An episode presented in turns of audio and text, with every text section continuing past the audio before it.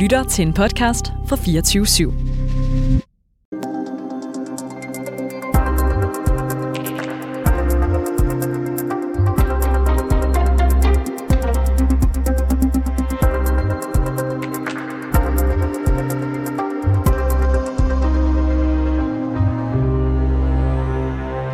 Der var godt gang i debatten i aftes til, ja, til langt ud på aften i Folketinget i går. Socialminister Pernille rosenkrantz teil hun var på talerstolen. Det her, det er ved Gud i himlen det mærkeligste timing, jeg har prøvet længe i dansk politik.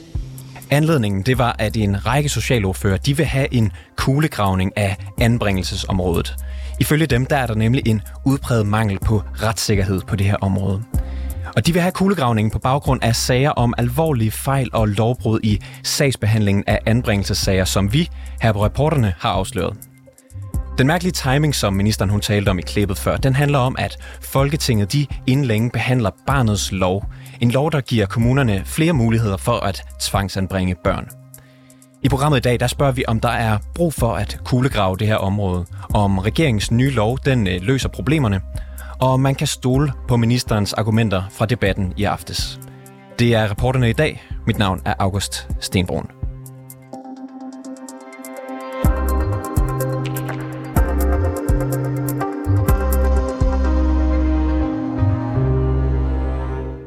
Har her på programmet efterhånden haft fokus på anbringelsesområdet i lang tid.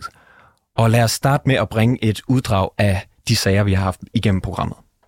Den 17. marts 2022 bringer reporterne den første historie om lovbrud og grove fejl i sager, hvor børn er blevet tvangsfjernet fra deres forældre i Langeland Kommune.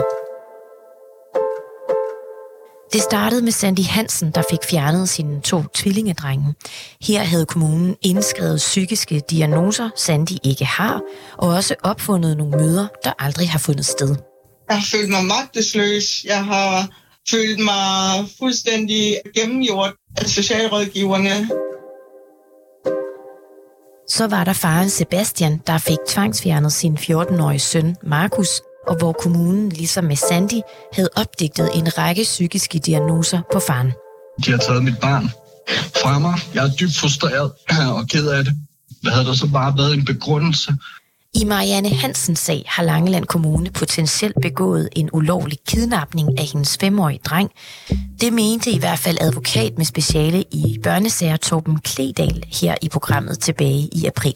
Fordi de tilbageholder en, en dreng, hvor undersøgelsen er færdig, og hvor der står, at når undersøgelsen er færdig, så skal drengen, barnet tilbageleveres til forældrene, indtil børne- og ungeudvalget træffer afgørelse om, hvorvidt der skal ske en tvangsfjernelse. Så som advokat altså, siger du her til morgen, at Langeland Kommune faktisk har kidnappet en femårig dreng? Ja. Børnesagerne på Langeland viste sig hurtigt som snibolden, der bare rullede. En chef fratrådte kort efter afsløringerne sin stilling i familieafdelingen. 14-årige Markus var i et halvt år på flugt fra kommunen. Han blev tvangsanbragt, fordi faren ikke kunne få ham i skole, men kommunen formod heller ikke selv at få ham i skole i over et år. Og så blev daværende socialminister Astrid Krav indkaldt i samråd på baggrund af reporternes dækning. Jeg håber, øh, at spørgeren har forståelse for, at jeg jo ikke kan kommentere på enkelte sager øh, og gå ind i enkelte sager. Når det så er sagt, så lyder det med udgangspunkt i de radioindslag, som rapporterne på øh, 24-7 har bragt som nogle bekymrende sagsforløb. Spørgsmålet om borgernes retssikkerhed blev pludselig helt centralt. Men den myndighed, der skal sikre netop det, endte selv i skudlinjen. Mit virkelige problem ved den der angestyrelse, det er, at, at jeg synes ikke, der er nogen reel retssikkerhed. For det viste sig, at Ankestyrelsen angiveligt lytter mere til kommunerne end til borgerne. Og selvom Ankestyrelsen faktisk har mulighed for at sanktionere kommunerne for lovbrud og fejl, ja, så kunne vi fortælle, at det ikke er sket i de seneste 10 år. Jo, det her er jo en sag, der skal lande på Socialministerens bord. Det siger sig selv. Øh, og jeg synes egentlig også, at Ankestyrelsen øh, internt burde tage sig selv alvorligt. Borgernes manglende retssikkerhed dokumenterede vi med tre whistleblowers, der har stået frem her på kanalen. Som beskikkede medlemmer i Ankestyrelsen har de været med til at træffe beslutninger i netop tvangsanbringelsessager. Vi aner ikke, om vi fjerner de rigtige børn. Men man prøver aldrig efter, om de oplysninger, der fremgår af sagsakten, om de nu også er kon- øh, korrekte. Forkerte oplysninger skrevet i deres akter i kommunen. er det stort set umuligt at få det berigtigt, altså at få det taget ud som en sandhed.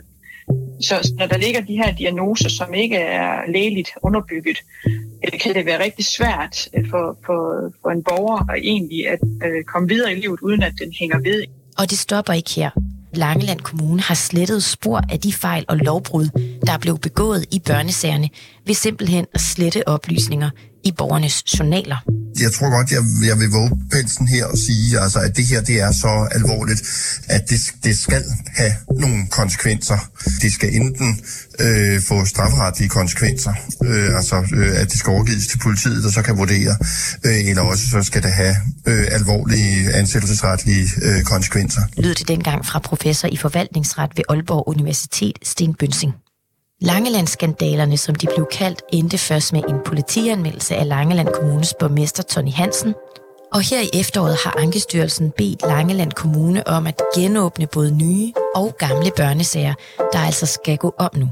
Det her er ifølge lektor i socialret ved Aarhus Universitet, Eva Nauer. En skandale, jeg ikke har set magen til i, øh, i dansk socialret, det er, øh, det kan, altså, man kan ikke finde noget, der ville være mere alvorligt. Næsten ikke.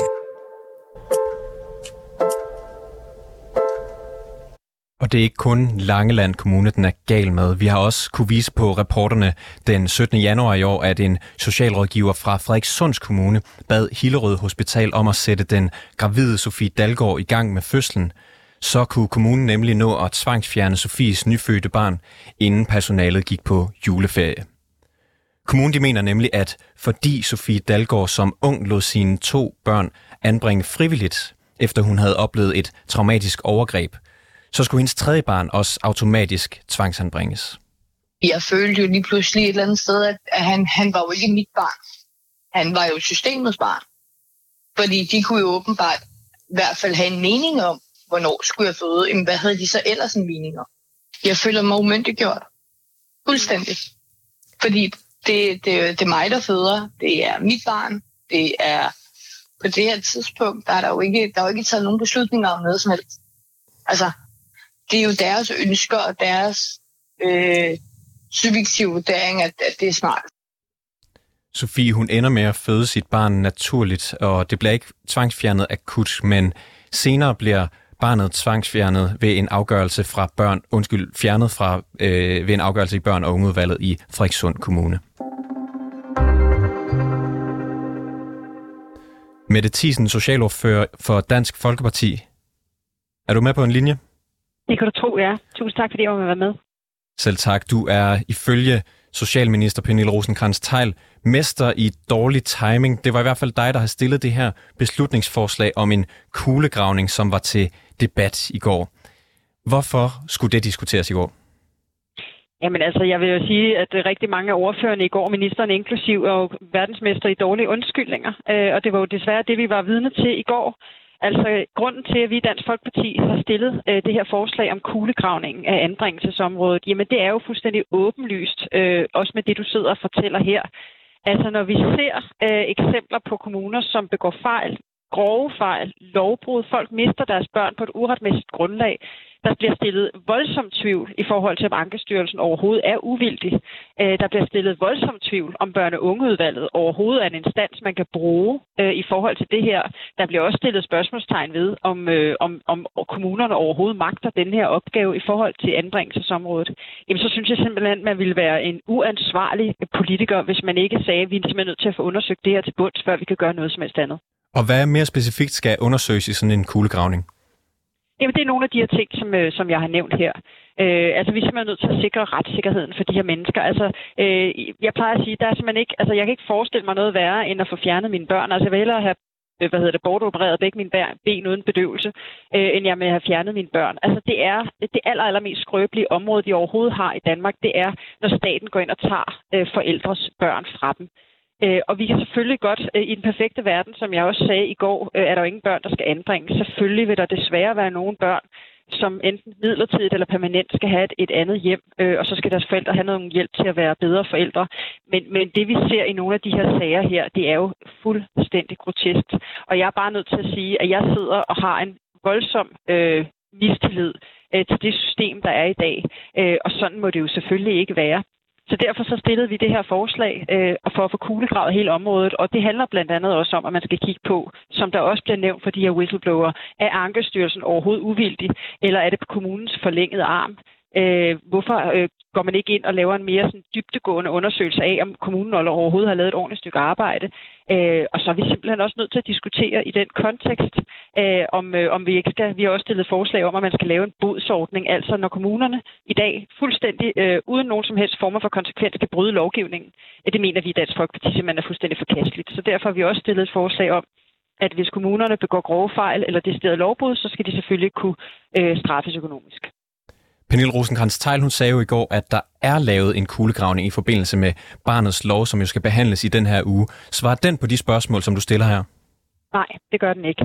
Øh, altså, der er lavet en undersøgelse af området, øh, inden man begyndte at forhandle øh, barnets lov. Og det, vi skal huske på, det er, at grund til, at man overhovedet går i gang med hele det arbejde, det er jo fordi Mette Frederiksen i 2020 holder en nytårstale, hvor hun netop siger, at flere børn skal anbringes. Øh, og allerede der øh, bør øh, igen alle ansvarlige politikers øh, røde lamper begynde at blinke, når man simpelthen begynder at sætte måltal på det her. Øhm, og det er jo sådan set også det, der ligger til grund for det. Man lavede en undersøgelse af området, men man har jo ikke undersøgt grundlæggende, om systemet overhovedet er, som det skal være. Øh, og der mangler vi altså de her meget, meget centrale dele, altså eksempelvis det her omkring Ankestyrelsen, det her omkring børne- og ungeudvalget, øh, og så simpelthen et spørgsmål om, at vi skal kunne straffe de kommuner, som begår fejl og lovbrud. Og du er ikke alene om øh, det her med at ville have en kuglegravning. Katrine Daggaard, Liberal Alliance, du var også med i den her midnatsdebat i går, og du vil også gerne have en kuglegravning af anbringelsesområdet. Hvorfor det? Jamen det vil jo af de samme øh, grunde, som Mette her øh, ramser op. Øh, jeg synes, øh, det er provokerende, at øh, man bliver ved med at høre fra regeringspartierne, at, øh, at de kalder de her ting for enkeltsager. Øh, det er så mange øh, kommuner, øh, så mange kommuner også, hvor det, øh, hvor det øh, bliver jo simpelthen betegnet som skandaler. Altså, det er jo i hundredvis af sager i, i nogle af de her kommuner, øh, som, som der bliver øh, kigget på øh, og, og revurderet igen. Øh, det, det, det kan man simpelthen ikke kalde for enkeltsager øh, længere. Der, det er for tydeligt, at der er et, et retssikkerhedsproblem, både for børnene og for forældrene. Og der, der synes jeg også tit, at, øh, at ministeren især øh, øh, gerne vil lave et modforhold imellem, at man ligesom kun enten kan kigge på at skabe retssikkerhed for børnene eller på forældrene. Øh, og, og der mener vi jo i Liberal Alliance, at, at det må være et både og. Du, du, du nævnte det her med enkeltsager, og det var også noget, ministeren kom ind på i går. Lad os lige høre et uh, klip fra i går aftes. Og det vil sige, ja, man kan godt finde enkeltsager, hvor der har været problemer. Men de enkeltsager bliver blæst op til, at jeg synes, at det kommer til i offentligheden at lyde som om, at alle mulige børn bare bliver anbragt.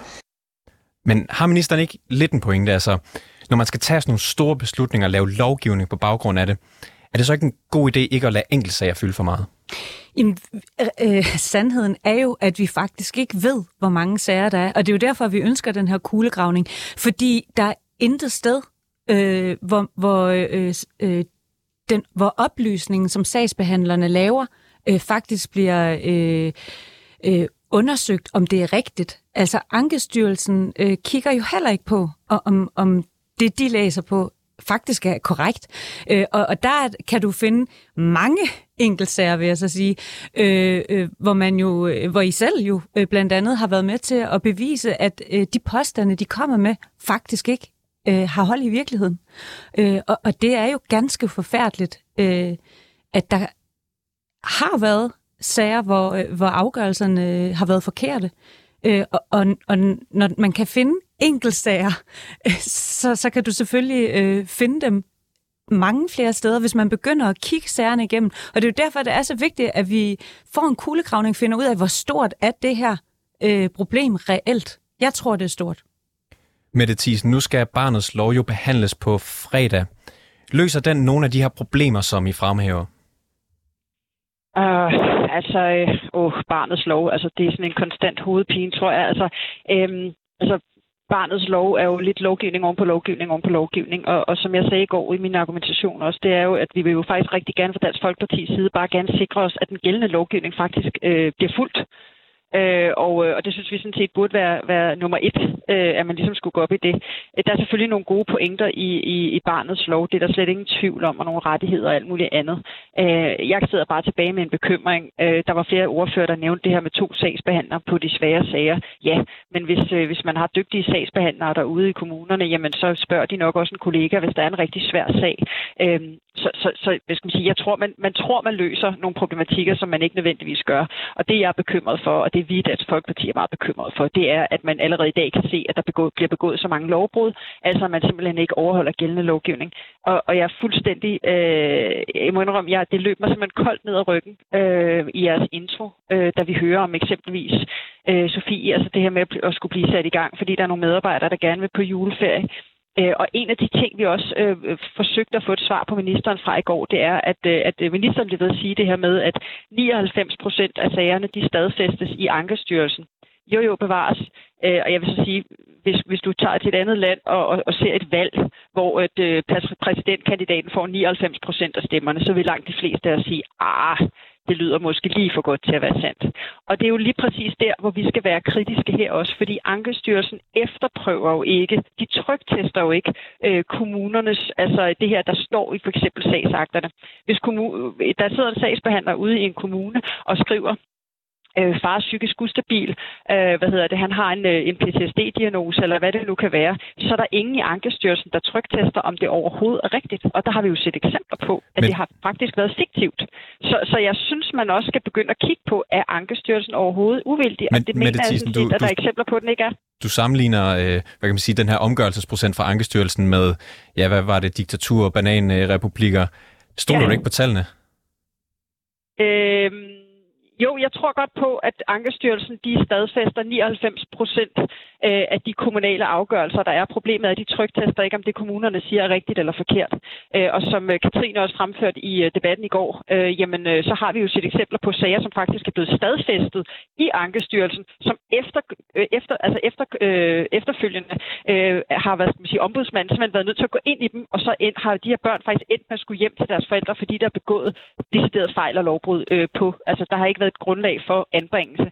Jeg synes, det her skriger så sindssygt meget til himlen, og jeg synes simpelthen, altså, der må ikke ske fejl på det her område. Altså lige præcis det her område, der må simpelthen ikke ske fejl. Det må ikke være sådan, at der er nogle børn, der bliver fjernet fra deres forældre, øh, fordi øh, der enten sidder nogle sagsbehandlere og, og hvad skal man sige, skriver noget fiktivt og, og, og ikke overholder lovgivningen, øh, eller at det simpelthen ikke bliver trygtestet. Altså det her det er et system, der skal være så hvad skal man sige, skudsikkert, øh, som noget overhovedet kan være, og det er bare nødt til at sige, det er det bare ikke i dag. Jeg har Det var ikke, uh, Mette Thiesen, det var ikke alle, der var med, i uh, alle vores lyttere, der var med, og så måske så den her debat inde på Folketings-TV. Lad mig lige spille et klip for jer. Det er nemlig ministeren, som du selv siger, om de her anbringelsessager, hvor det ni- i 99 procent tilfælde bliver stadfæstet af Ankestyrelsen. Hun, uh, hun siger lidt om det i, i debatten i aftes. På anbringelsesområdet, der er der 1% fejl. Jeg anerkender, at der er fejl. 1% fejl. Katrine Daggaard, du står og griner lidt. Jamen, det, det er simpelthen så sindssygt sagt. Altså, øh, fordi jo ikke engang på strafferetsområdet, hvor, hvor man har politiet til at arbejde i måneder og år på en sag, øh, inden den kommer for øh, en dommer, øh, har man jo de her fantastiske tal, som, øh, som Ankestyrelsen åbenbart har. Er vi ude i sådan noget med, at hvis det ser ud til at være for godt til at være sandt, så er det det også? Øh, ja, altså det, det, det mener jeg helt klart, det er. Øh, men det kan jo også hænge sammen med, at, øh, at øh, borgerne jo faktisk ikke har mulighed for at forsvare sig. Altså det har man jo ikke på samme måde som i strafferetssystemet for eksempel. Øh, i, i, der har du jo mulighed for at afhøre vidner, og øh, man har dagvis tit til sådan en retssag. Øh, I en tvangsfjern eller en anbringelsessag, der har du øh, 10-15-20 minutter øh, til at gå ind og, og forsvare dig mod øh, øh, en, en sag, som jo ofte øh, fylder mange, mange tusindvis, altså 10.000vis af sider. Øhm, så, det, det, det, altså allerede der øh, kan man jo sige sig selv, at, øh, at det, det er sgu godt nok noget af en opgave. Ministeren, hun taler jo for eksempel om i, i, i aftes, at i mange af de her sager, som der har været frem i medierne, blandt andet nogle af dem, som vi har bragt frem, øh, der er der tale om det, hun kalder for procesfejl. Altså at kommunen har lavet fejl i processen, men ikke fejl, der var så store eller så alvorlige, at de rokkede ved den endelige konklusion, nemlig at barnet skulle fjernes. Mm. Har du ikke en pointe i, at hvis hvad kan man sige, målet er det samme, gør det så noget at, at kigge på mellemregningerne? Jamen, det, altså, det, det gør det jo, øh, fordi øh, det er jo hele oplysningen af en sag, som er, altså hvor i retssikkerheden ligger for borgeren. Øh, det er jo det, vi skal kunne stole på er korrekt. Øh, og når man kan se øh, øh, i nogle sager, at øh, sagsbehandlere går ind og sletter og retter til øh, lige inden, at man skal ind og tvangsfjerne, eller, eller at øh, helt almindelig øh, lovgivning, servicelovgivning, forvaltningslovgivning, øh, GDPR-regler, alle sådan nogle ting ikke bliver overholdt, mm, øh, så, så kan man jo ikke vide sig sikker på, øh, ja, altså er grundlaget af segment, segmenteringen for en tvangsanbringelse er der. Øh, og, og, og derfor kan afgørelsen jo også være forkert. Mette Thiesen, samme spørgsmål til dig. Ministeren, hun taler om procesfejl. At, kan man ikke sige, at det, for, for hende, der ender det jo samme sted. Barnet skulle alligevel fjernes. Skal man kigge på mellemregningerne, eller er det lige meget? Ja. Ej, selvfølgelig skal man også kigge på mellemregninger. Altså, vi har jo set eksempler øh, på, at, øh, at hvad hedder det, ombudsmanden efterfølgende, efter at Ankestyrelsen har øh, godkendt, at man så, så simpelthen har set øh, ombudsmanden øh, som, øh, som simpelthen har været nødt til at gå ind i øh, sagerne, og, og hvor de her børn er faktisk øh, endt med at blive hjemgivet. Øh, og jeg er altså bare meget bekymret, udover at jeg er meget bekymret for området generelt, øh, og jeg synes simpelthen, det er, jeg synes, det er forrygt, at hverken den tidligere minister eller den nuværende tager det særligt alvorligt, det her. Øh, så er der jo sikkert også, som Katrine også siger, et mørketal. Altså, som jeg sagde i min, min tale i går, øh, så synes jeg jo sådan set også, at vi skal gøre det her for alle dem, som ikke kan råbe op. Fordi rigtig mange af de her mennesker, som øh, får fjernet deres børn, det er jo altså heller ikke altid nødvendigvis nogle mennesker, som har så mange ressourcer, øh, så de kan stå op imod det her, som jeg kalder det et kafkask system. Altså hvor det simpelthen er bare staten, der går ind og trumler en familie. Øh, og, og som jeg også sagde før, der må ikke ske fejl på det her område. Jeg synes, at vi skal have undersøgt det fuldstændig til bunds, og, og jeg er sådan set overhovedet ikke sikker. Det er sådan set også øh, noget af det, som øh, Justitia har været ude at sige tidligere. Altså, øh, de mener sådan set ikke øh, umiddelbart, at børne- og ungeudvalget nødvendigvis er den rigtige måde at gøre det på. De har nogle andre forslag til det. Jeg synes sådan set, at vi skylder øh, hvad skal man sige, alle danske familier generelt, øh, og i særdeleshed også dem her, der er meget særligt udsat, øh, at man sikrer et system, øh, som, man kan, som man kan stå stole på. Øh, og det betyder altså, at vi er nødt til simpelthen at få kuglegravet, hvad det er, der er galt i dag, for der er til synligheden noget rivragusende. Og den her øh, kuglegravning, den øh, beder I så om et par dage inden, at den her barnets lov skal behandles. Hvorfor den her timing? Altså, jeg har bedt om den for noget tid siden, så for helt ærligt, at det jo ministeren beslutter, hvornår den kommer på, hvornår hun, altså, hvornår hun har tid, ikke? Øh, så, så jeg vil sige, at, øh, at, at det her, det er jo ikke noget nyt øh, i forhold til, til anbringelsesområdet. Og, øh, og hvad skal man sige, den her øh, barnets lov har jo sådan set også været drøftet igennem rigtig, rigtig lang tid. Øh, også med, med ministerens forgænger. Øh, der havde jeg da også ministerens forgænger, øh, var jeg sad der også til nogle samråd om, øh, om, om anbringelsesområdet øh, helt generelt. Øh, så igen, det her det er overhovedet ikke noget nyt, men jeg synes, vi mangler nogle grundlæggende ting, og, og så er jeg bare nødt til at sige, når vi kan se, altså jeres fremragende afdækning, eksempelvis af Langeland-sagerne, vi har også set en frygtelig sag fra Frederiksberg, øh, Jeanette Strauss, som også på fejlagtigt grundlag fik fjernet sin datter, og som nu også lægger sagen mod kommunen. Det manglede det også bare. Øhm, men, men når vi ser de her sager, så mener jeg sådan set, at det vil være fuldstændig uansvarligt ikke at handle på det, og det er jo sådan set også derfor... Mette Thiesen, øhm, må jeg så spørge dig om, har eller måske ja. jeg skal spørge jer begge to, måske Katrine Daggaard først, har du tillid til Socialminister Pernille rosenkrantz Øh, jeg, jeg synes faktisk, det er skønt, at vi har fået en minister, som virkelig vil noget på socialområdet. Øh, men, men jeg må sige, jeg, jeg, jeg synes, hun øh, er forkert på den, på det, på, når det gælder anbringelsesområdet. Tillid? Ja eller nej? Ah, det synes jeg. Det, det har jeg ikke lyst til at svare på. Med det tisen samme spørgsmål. Har du tillid til Socialminister Pernille rosenkrantz Ja, det har jeg sådan set, for jeg tror sådan set, at Pernille, hun øh, har, hvad skal man sige, alt andet lige, øh, har, har fokus øh, på, på rigtig mange ting, også på socialområdet, som Katrine siger. Men her, der mener jeg sådan set også, at hun er fuldstændig galt afmarcheret. Hvis spørgsmålet havde været til hendes forgænger, så havde det været klart nej. Men, øh, men, men lad os nu lige give hende en chance også her. Altså, man kan nå det endnu. Men altså, jeg synes faktisk, at det er, jeg synes, det er uansvarligt, og jeg synes, det er uanstændigt, at, øh, at der ikke både er en minister, men også et politisk flertal, som ønsker, at vi får undersøgt det her til bunds. Altså, de sidder simpelthen og lukker øjnene for, at, øh, at mennesker rundt omkring i Danmark mister deres, barn, eller deres børn på et, på et ufuldstændigt og uretmæssigt grundlag. Det synes jeg er så chokerende. Sidste ja. tak, Katrine Daggaard. Og så er det jo øh, øh, altså, fuldstændig vildt, at mig og Mette i går kunne øh, gentagende gange spørge regeringen, regeringspartierne, hvad er det så, vi skal gøre for at stoppe de her lovbrud? Øh, og ingen af dem kunne svare. Ingen kunne komme med et svar. Svaret ligger heller ikke i barnets lov. Øh, øh det, der blev øh, konsekvent sagt, var, jamen lige om lidt, så kommer der to øh, sagsbehandlere på de sværeste sager. Jo, men altså, hvad så med, med alle de sager, der ikke lige ligger i de sværeste sager? Altså, vi er jo nødt til at få stoppet de her lovbrud, og der har mig og Mette da i det mindste øh, kommet med et beslutningsforslag om en bodsordning. Det spørgsmål, som du stillede lige her, vil vi sende øh, videre til regeringen, når vi øh, får fingrene i dem. Katrine Daggaard, Liberal Alliance, Mette Thiesen, Dansk Folkeparti, begge to socialordfører. Tak fordi I var med i programmet. Selv tusind tak.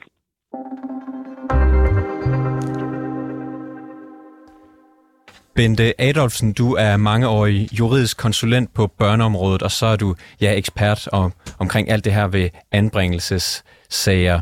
Du har set uh, debatten fra i går. Hvad blev du mærke i? Jamen, jeg vil sådan set øh, mærke i, at, øh, at Pernille rosenkrantz øh, hele tiden snakker om, at der er jo stort set ingen fejl i sagerne, og at, at alt det der proces, det er bare det, der er i vejen.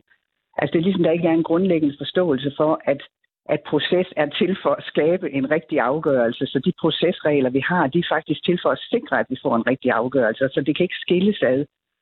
Og når hun så henviser til Joanna-huset og, den, og de forfærdelige historier, vi får derfra, så er det jo, jeg har set den med al ønskelig tydelighed, er det jo simpelthen kommuner, der ikke løser den opgave, de skal have. Vi hører sagsbehandlere, der, altså man må tage sig til hovedet med de svar, de børn får.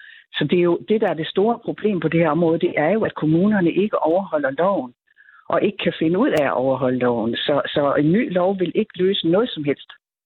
Ministeren hun siger blandt andet, at det er få enkeltsager, som er blevet blæst op i medierne, og måske har skabt et billede af, at alle og enhver kan få tvangsanbragt øh, sit barn øh, fra den ene dag til den anden. Er det også dit indtryk, at sådan området det fungerer fint, og det er blot nogle enkeltsager, som lige har tilsmudset det en smule?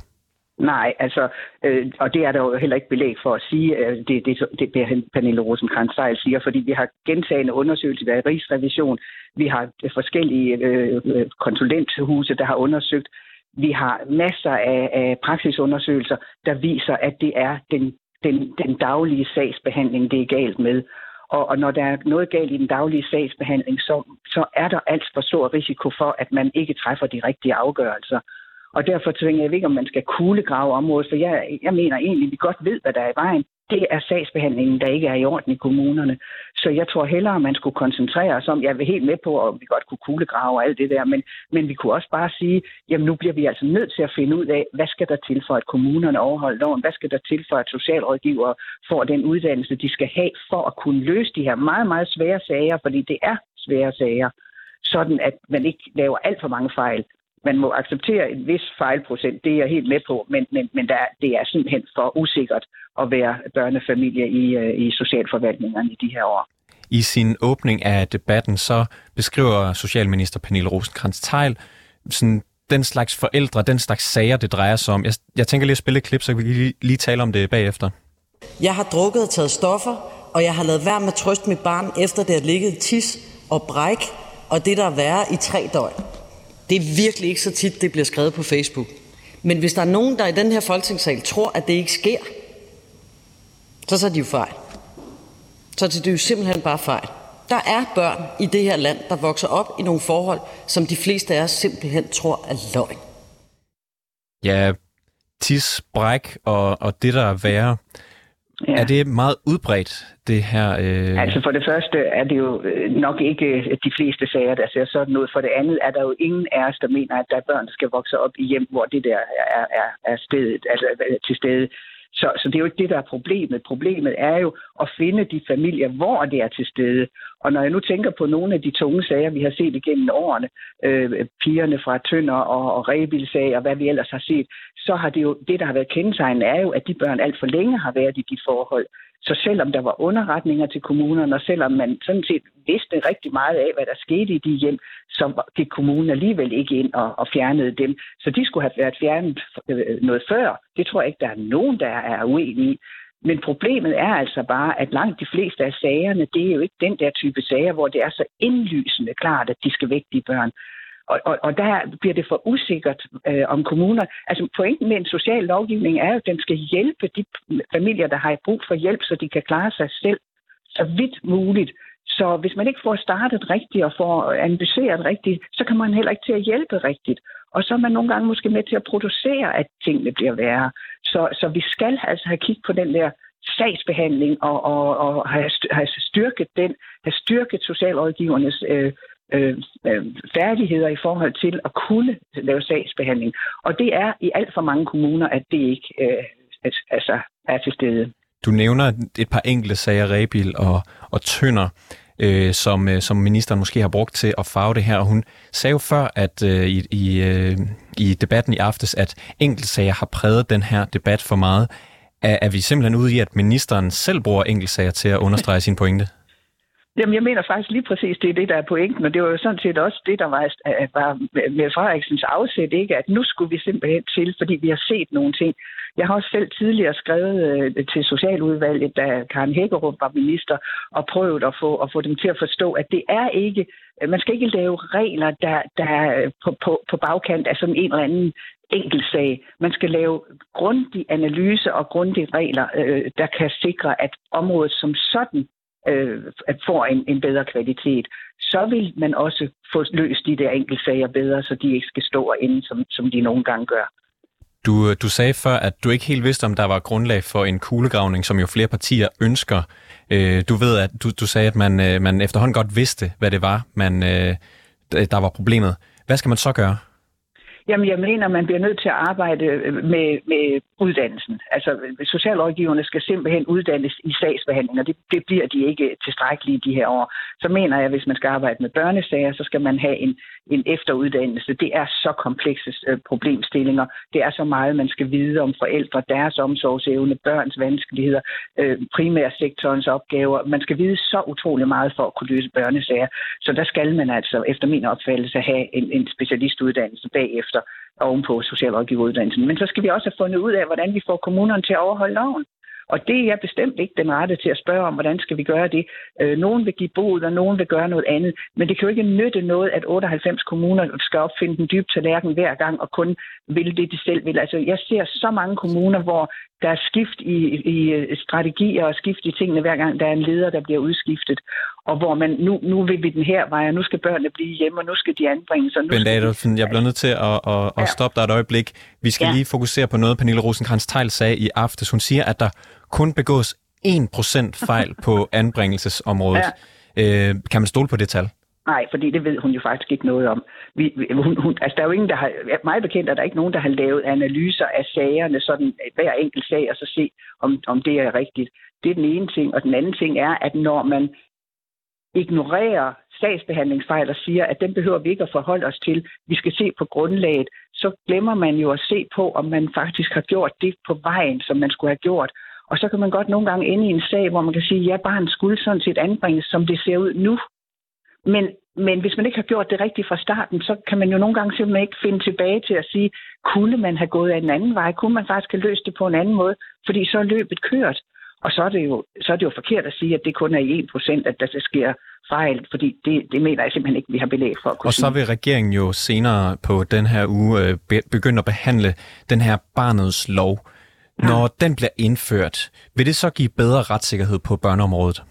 Efter min bedste overbevisning vil det blive værre, fordi der er simpelthen øh, en opbygning i loven, der jeg mener, der er forkert, men der er også en, en, en den, der vi i dag kalder undersøgelse, der er noget, der hedder en screeningsbestemmelse, og den opererer med sådan nogle diffuse begreber som et problem eller en alvorlig sag, altså hvor man faktisk ikke som hverken borger eller sagsbehandler kan se, hvad, hvad, altså, hvad skal være til stede for, at vi overhovedet kan gå ind og træffe de her afgørelser. Det, det, er, det er dybt problematisk, at man ikke kan se i loven, hvad betingelserne for at træffe afgørelse er. Og det kan man ikke i den kommende lov. Bent Adolfsen, mange år juridisk konsulent på børneområdet. Tak fordi du var med i programmet. Selv tak.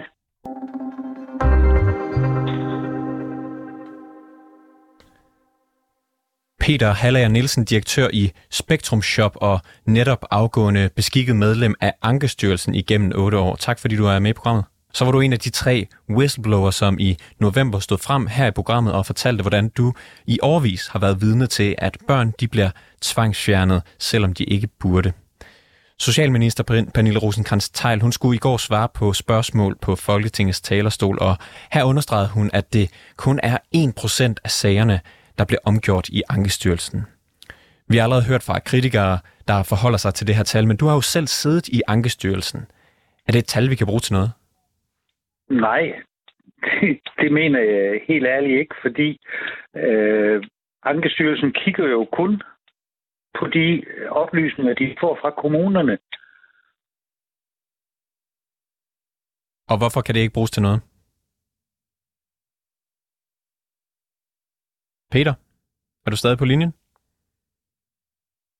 Jeg tror måske, at vi har mistet Peter Hallager Nielsen. Ja.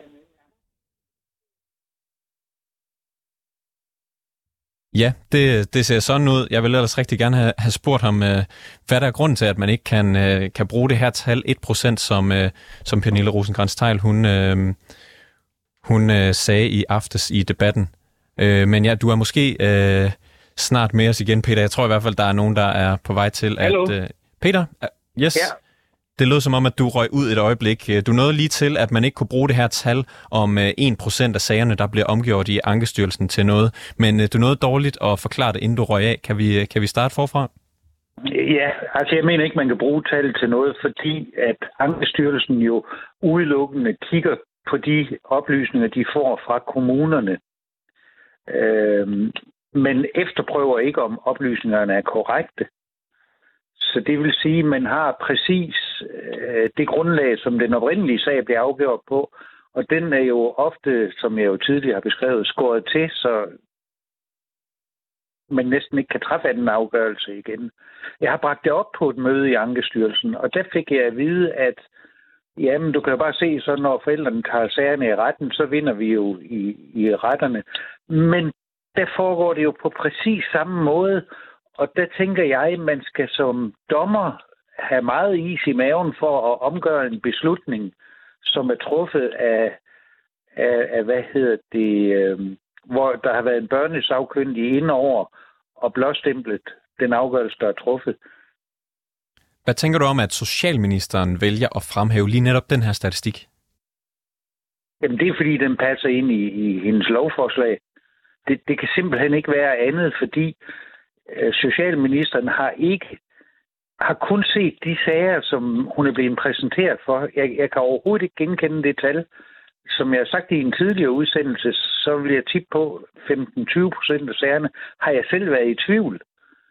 Og det er vel at mærke de 15-20 procent, der drejer sig, hvor det er tydeligt, at der er autisme indover i sagen, hvor jeg jo så har haft et, et vist fagligt indblik i, i, i problemstillingerne.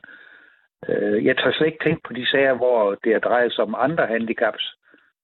Politikerne, de har jo, der er jo nogen, øh, det, det er det, vi taler om i dag, der gerne vil kuglegrave blandt andet Ankestyrelsens rolle, om de er uvildige nok. Du har selv været inde i systemet. Mener du, at Ankestyrelsen er uvildig i deres vurdering af anbringelsessager?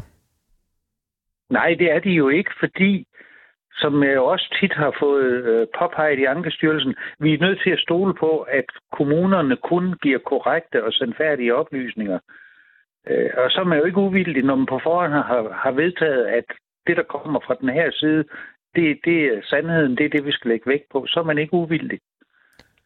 Øh, jeg tror, det var Mette Thiesen, der, der tidligere talte om øh, sådan noget bananrepublikker og øh, diktatur, hvor der er en form for aftalt spil. Det var det, hun øh, sammenlignede med. Er der også en form for aftalt spil nærmest øh, i, mellem Ankestyrelsen og kommunerne?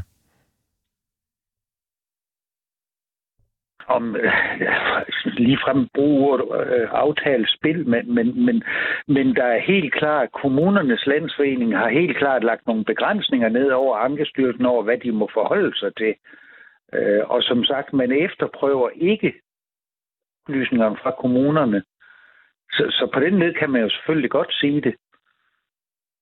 Ministeren hun nævnte i aftes, at der er børn derude, der bliver udsat for voldtægter og ligger grædende i deres eget tidsbræk og det, der er værre.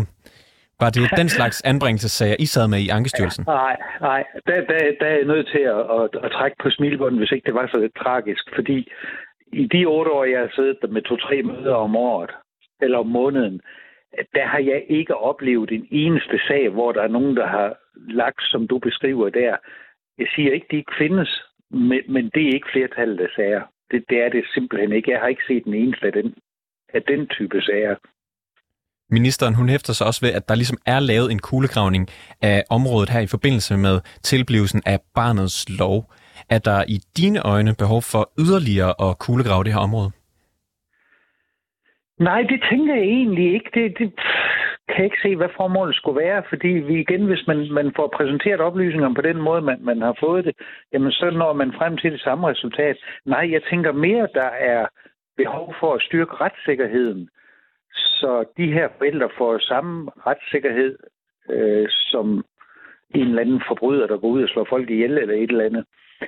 Øh, fordi Hvordan gør man det? det der, jamen, det gør man jo blandt andet ved at give forældrene lov til at føre vidner og fremlægge egen dokumentation osv. Altså, så sags... kommer ind. Altså, altså, når vi får præsenteret en sag, så, så kommer der jo for det første kun negative oplysninger.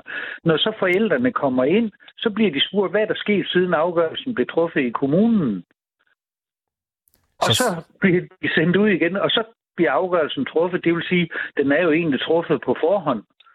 Fordi øh, en typisk kommentar efter forældrene har forladt møde, det er, at det ændrede hvis ikke på indstillingen. Peter Hallager Nielsen, du er direktør i Spektrum Shop, og så er du netop afgående beskikket medlem af Ankestyrelsen gennem 8 år. Tak fordi du var med i programmet. Selv tak.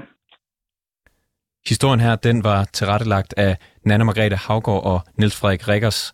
Mille Ørsted er redaktør, og mit navn er August Stenbrun.